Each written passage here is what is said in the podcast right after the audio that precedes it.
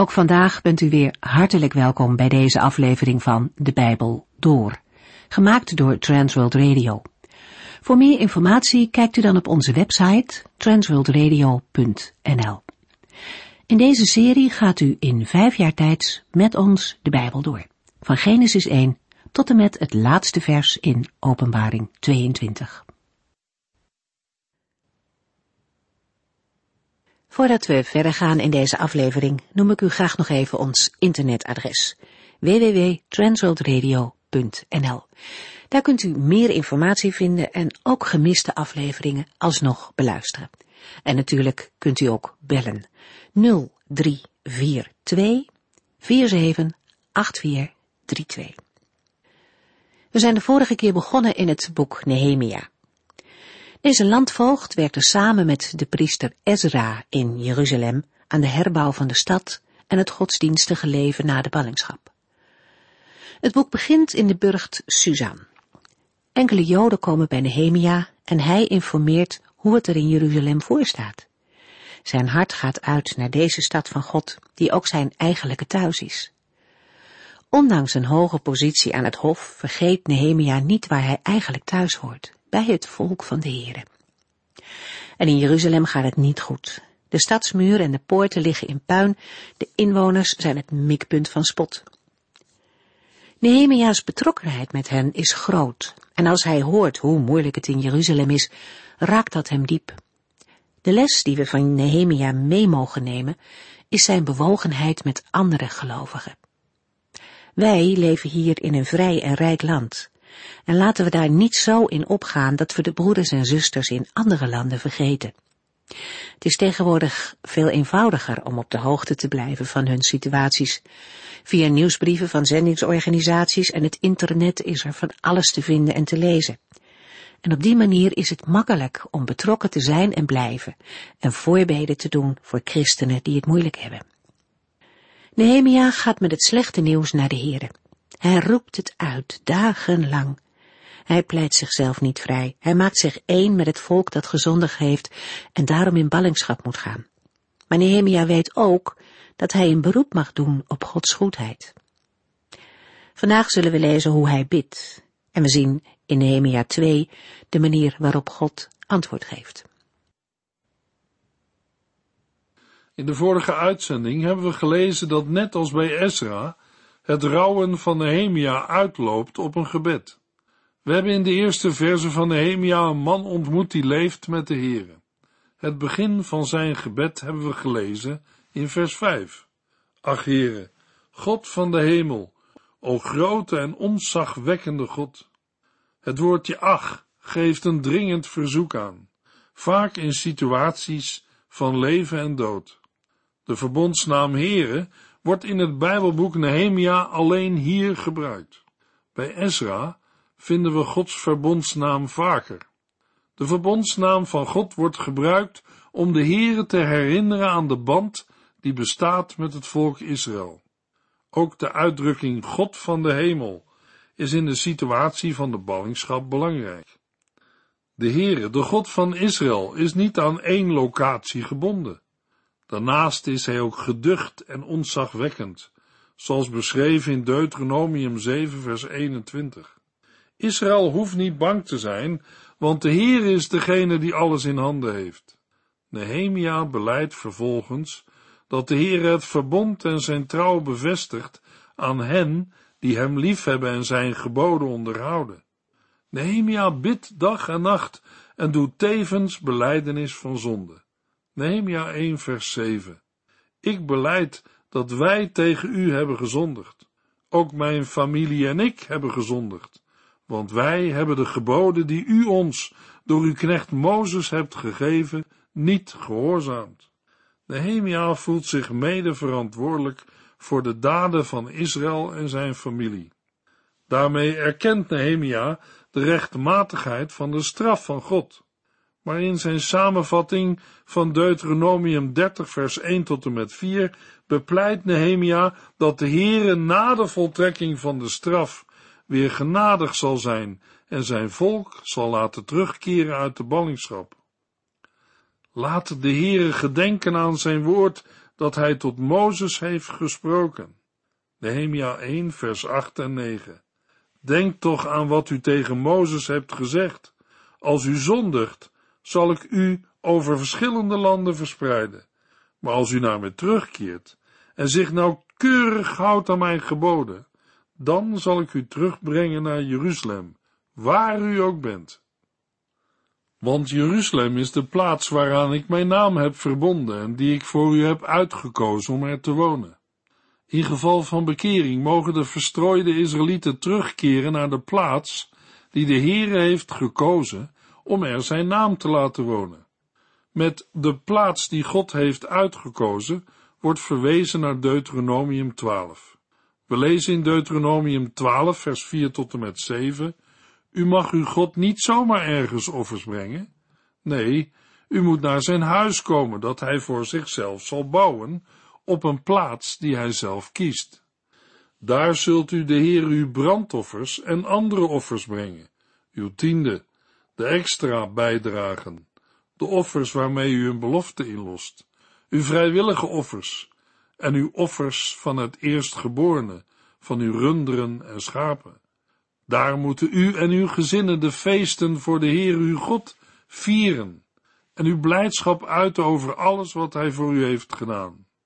Het lijkt erop dat Nehemia alleen vraagt om terugkeer van de ballingen, terwijl het vooral te doen is om de opbouw van Jeruzalem en het welzijn van hen die al eerder zijn teruggekeerd. Toch bedoelt Nehemia niet alleen een formele terugkeer, maar vooral dat Gods naam in Jeruzalem zegenrijk aanwezig is en Jeruzalem in allerlei opzichten weer zal worden hersteld. Nehemia 1 vers 10 Wij zijn toch uw dienaren, het volk dat u door uw grote kracht hebt verlost. Israël is een volk dat al eerder is verlost. Uw dienaren geeft de verbondsrelatie aan. De Heere heeft het volk eerder verlost uit Egypte. Ook Mozes pleitte daarop in een crisissituatie. Nehemia 1 vers 11 Ach Heere, luister toch naar mijn gebed en hoor naar de gebeden van de anderen die u van harte eren. Nehemia vraagt nadrukkelijk of zijn gebed en dat van de anderen die u van harte eren verhoord mag worden. Blijkbaar zijn er meer gelovigen die bidden om uitkomst. Zij worden getypeerd als mensen die de Heere van harte eren. De houding van gelovigen tegenover de Heere komt tot uiting in liefde als ook in diep respect en ontzag. Nehemia bidt verder, help mij als ik straks naar de koning ga. Ik wil hem om een gunst vragen, laat hij mij welgezind zijn. Ik was namelijk degene die altijd de wijn voor de koning inschonk. In vers 11 wordt duidelijk dat Nehemia van plan is om iets aan koning Artaxerxes voor te leggen. Het gebed, help mij als ik straks naar de koning ga, zet Nehemia en de koning in de juiste verhouding ten opzichte van de Heer. Zonder een medewerking van de koning zou Nehemia nooit naar Jeruzalem mogen vertrekken. Maar het hart van de koning ligt in de hand van de Heere. Als een waterloop kan het naar alle kanten worden gebogen, zodat de koning precies doet wat de Heere wil. Spreuken 21 vers 1 Nehemia vraagt aan de Heere of de Heere ervoor wil zorgen dat de koning hem welgezind zal zijn. Waarom? Zijn gebed wijst erop dat Nehemia zich ervan bewust is dat het doen van een verzoek aan Artaxerxes om de ballingen terug te laten keren naar Jeruzalem gelijk staat aan een poging om Artaxerxes van een eerder genomen besluit af te brengen. In Esra 4 hebben we gelezen dat dezelfde koning toen de herbouwactiviteiten had verboden. Met betrekking tot het tijdstip waarop, vraagt Nehemia, help mij als ik straks naar de koning ga. Maar het straks, waarover Nehemia spreekt, duurt nog wel een paar maanden. Nehemia 2 vers 1 geeft aan, vier maanden later, op een dag in de eerste maand, de maand Nissan. Als toelichting komt er na het beëindigen van het gebed nog de mededeling dat Nehemia schenker is van de koning. Op grond van wat Griekse schrijvers erover hebben meegedeeld, was Schenker een van de hoogste ambten aan het Perzische Hof. In het apocryfe boek Tobit is sprake van ene Agikar, die onder Sanherib al hofschenker, administrateur, zegelbewaarder en schatbewaarder was, en naast de koning de tweede man in Assyrië. Een schenker was ook verantwoordelijk voor de veiligheid van de koning. Hij moest erop toezien dat de koning niet werd vergiftigd. Nehemia bevond zich als gelovige Jood in een eenzame hoge positie aan het heidense hof en daarmee ook in de nabijheid van de koning. In afhankelijkheid van zijn God, in de weg van schuldbeleidenis en pleiten op de belofte, zoekt hij naar mogelijkheden om, ten behoeve van zijn volk, de gunst van de koning te verwerven. Nehemia is er niet op uit zijn eigen positie veilig te stellen, maar te doen wat de Heere van hem vraagt. Vanuit die geloofsrelatie is hij ook opgewassen tegen de vele moeilijkheden die nog komen. Nehemia 2 vers 1 Vier maanden later, op een dag in de eerste maand, reikte ik de koning zijn wijn aan. Ongeveer vier maanden verstrijken, tot Nehemia op een dag in de maand Nissan dienst doet als schenker en koning Artaxerxes de wijn aanreikt. Deze periode is verstreken sinds de maand Kislev, de negende maand, waarover we lazen in Nehemia 1. Nehemia 2 vers 2 Hij vroeg mij, waarom kijkt u zo somber? U bent toch niet ziek? U ziet eruit alsof u verdriet hebt. De koning kent zijn dienaar goed en merkt dat zijn gezicht somber staat en vraagt naar de reden. Nehemia schrikt van die vraag, omdat treurigheid in de feestelijke omgeving van de koning de boosheid van de koning kon oproepen. Uit het Bijbelboek Esther weten wij dat het verboden was om in rouwkleding of met een verdrietig gezicht het paleis binnen te gaan en in de nabijheid van de koning te komen. Daarnaast was bekend dat als iemand, man of vrouw, zonder geroepen te zijn naar de koning ging, in de binnenste voorhof, hij gedoemd was te sterven, tenzij de koning hem zijn gouden scepter aanreikte. Dan was zijn leven veilig. Nehemia werd doodsbang, maar antwoordde, Och, majesteit, zou ik niet verdrietig zijn als de stad, waar mijn voorouders zijn begraven, is verwoest en haar poorten zijn verbrand? Nehemia geeft opening van zaken door de reden voor zijn verdriet aan te geven. De Perzische koningen werden begraven in rotsgraven in de vorm van een huis. In het oosten was er veel respect voor de graven van voorouders, met name bij vooraanstaande families. Blijkbaar behoorde Nehemia tot een geslacht dat in Jeruzalem woonde. Uit tactische overwegingen zegt Nehemia nog niet gelijk om welke stad het gaat. De koning gaat goedwillend op de woorden van Nehemia in en vraagt wat zijn verzoek is. Nehemia 2 vers 4 tot en met 6 Wat zou u dan willen? vroeg de koning. Na een stil gebed tot de God van de hemel antwoordde ik, als het uw majesteit behaagt, en u mij uw gunst wilt tonen, stuur mij dan naar Juda, dan ga ik de stad van mijn voorouders herbouwen. De koning antwoordde, terwijl de koningin naast hem zat, hoe lang zal uw reis duren? Wanneer zult u terug zijn? Ik noemde hem een bepaalde tijd en hij gaf mij toestemming. In vers 4 wordt het heel spannend voor Nehemia. En voordat hij antwoord geeft, bidt hij in stilte tot de Heer. Voor de ballingschap komen we weinig stille gebeden tegen. Nehemia leeft dicht bij de Heer en bidt vaak. Het is mogelijk dat Nehemia zijn verzoek doet op het nieuwjaarsfeest, ook omdat volgens vers 6 de koningin aanwezig is. De Griekse schrijver en historicus Herodotus geeft aan dat op het Perzische Tikta-feest, ter gelegenheid van de troonsbestijging, Perzische koningen geschenken aan hun onderdanen gaven, en dat het dan onmogelijk was een verzoek niet in te willigen. We vinden in Esther 2 vers 18 een soort gelijke situatie. In dat geval heeft Nehemia op het juiste moment gewacht. Natuurlijk is het ook mogelijk dat de koning uit gewone goedwillendheid, door de heren bestuurd, Nehemia wil helpen.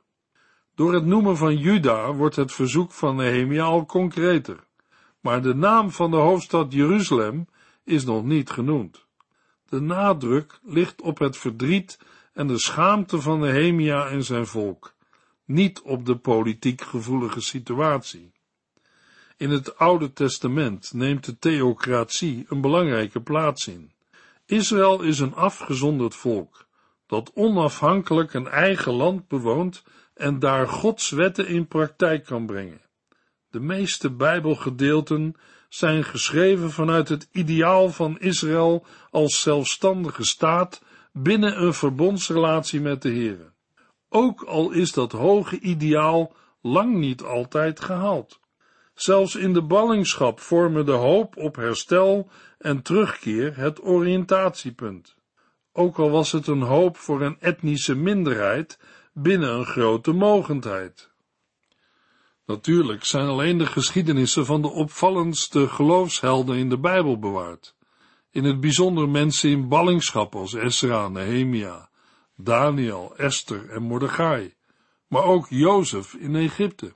Het feit dat deze mensen beroemd zijn om de belangrijkste staatsposities die ze bekleed hebben, hoeft niet weg te nemen dat ze model kunnen staan voor een gelovige minderheid.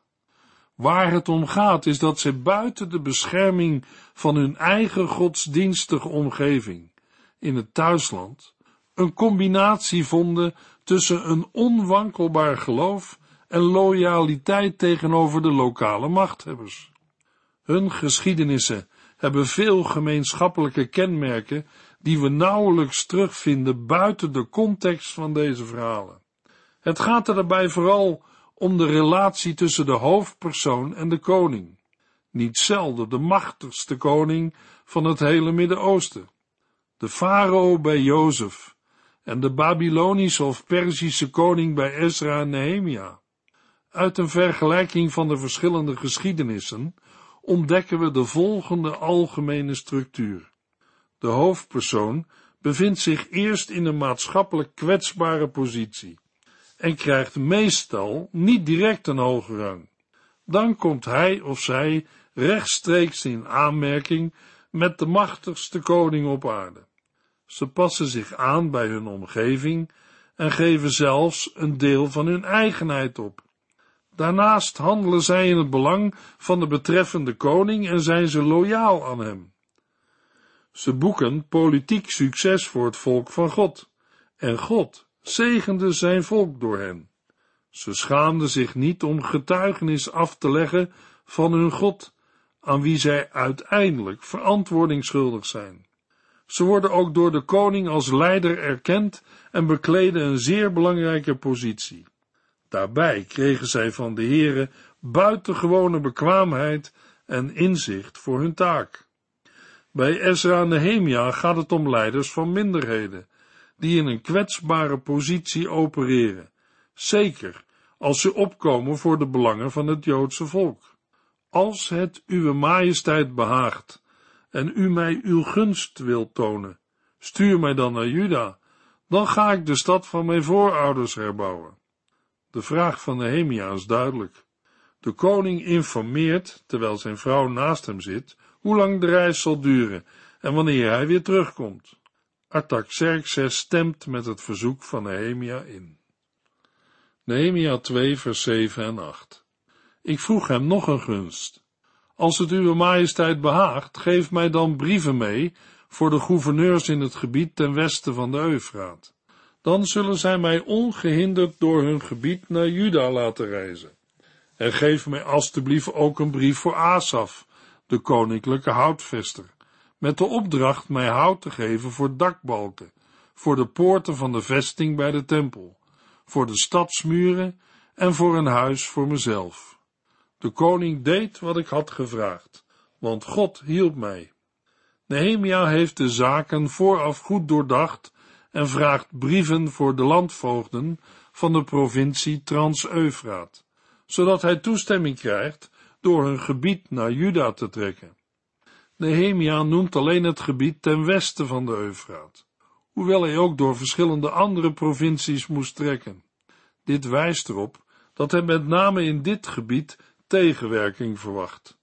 Het om toestemming vragen om door een bepaald gebied te reizen, vinden we vaker in de Bijbel. Nehemia wilde ook een brief voor Asaf, die over de koninklijke houtvesterij ging. Nehemia is goed geïnformeerd over de plaatselijke omstandigheden. Hij kan Asaf noemen en weet welke reparaties er moeten worden uitgevoerd. In de tijd van Darius werd hout van de Libanon gebruikt voor de bouw van de tempel. Vanwege de Joodse naam Asaf is het mogelijk dat een houtvesterij in Juda bedoeld is, bijvoorbeeld die van 1 Kronieken 27 vers 28, of een ander bos in de buurt van Jeruzalem. Met het hout van Asaf kon de tempelburcht, de stadsmuren en het residentiehuis van Nehemia worden betimmerd. Het woord betimmeren betekent in het Hebreeuws ook voorzien van balken.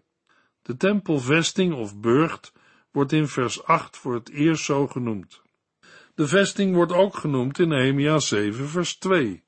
Dit kan de voorloper zijn van de burcht Antonia, ten noorden van de tempel. Wellicht maken de torens van Nehemia 3 vers 1 deel uit van de vesting. De stadsmuren, een politiek gevoelige zaak, worden nu pas genoemd. Het hout is ook nodig voor de poorten.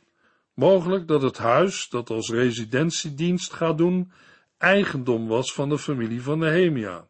Het is groot genoeg om er 150 man te laten eten. Nehemia 5 vers 17. De koning deed wat ik had gevraagd, want God hielp mij. De koning stemt, ook nu, in met het verzoek van Nehemia. Daarin ziet Nehemia de goede hand van God. Nehemia 2 vers 9.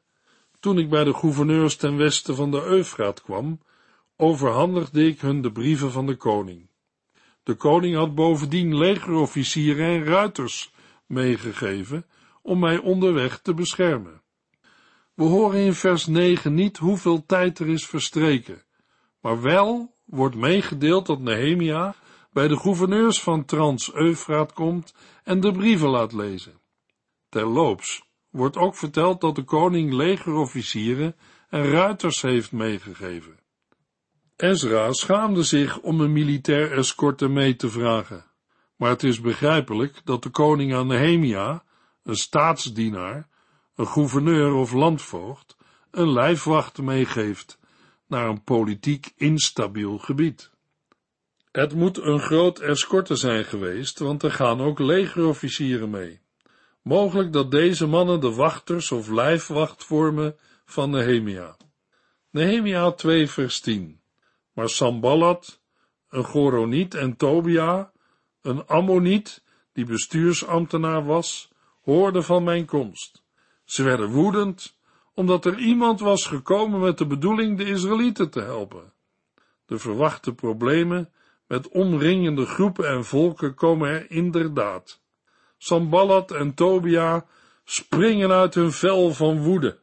Sambalat wordt een Goroniet genoemd, en vermoedelijk omdat hij uit Opper of Neder Bet Goran in het stamgebied van Ephraim komt. Tobia is een Ammoniet en een belangrijke dienaar van de Perzische koning. Is er een relatie met de zonen van Tobia die uitgestoten werden in Esra 2 vers 60 omdat zij een afstamming uit Israël niet konden aantonen?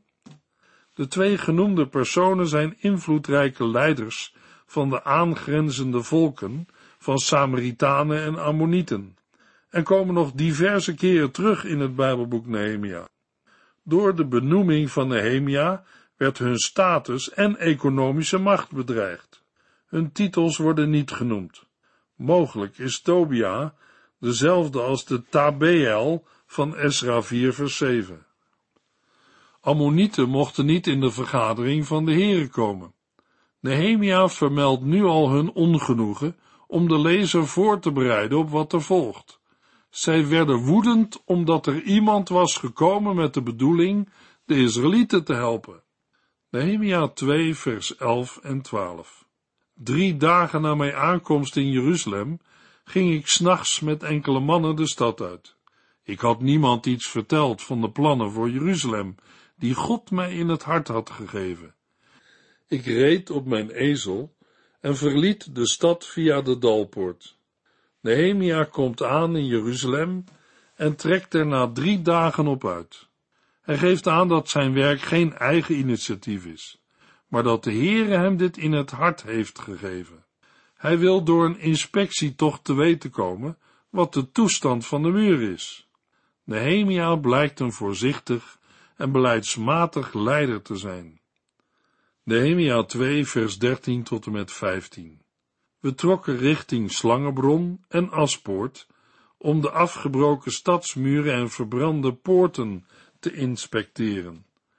Vandaar gingen wij naar de Bronpoort en de Koningsvijver, maar mijn ezel kon door al het puin niet verder. Daarom klommen wij die nacht door het Kidrondal omhoog om de muur te inspecteren. Door de Dalpoort keerden wij weer terug. In de versen 13 tot en met 15 vinden we een beschrijving van de route. Nehemia 2 vers 16 De stadsbestuurders wisten niet waar ik was geweest en wat ik had gedaan, want tot nog toe had ik niemand iets over mijn plannen verteld.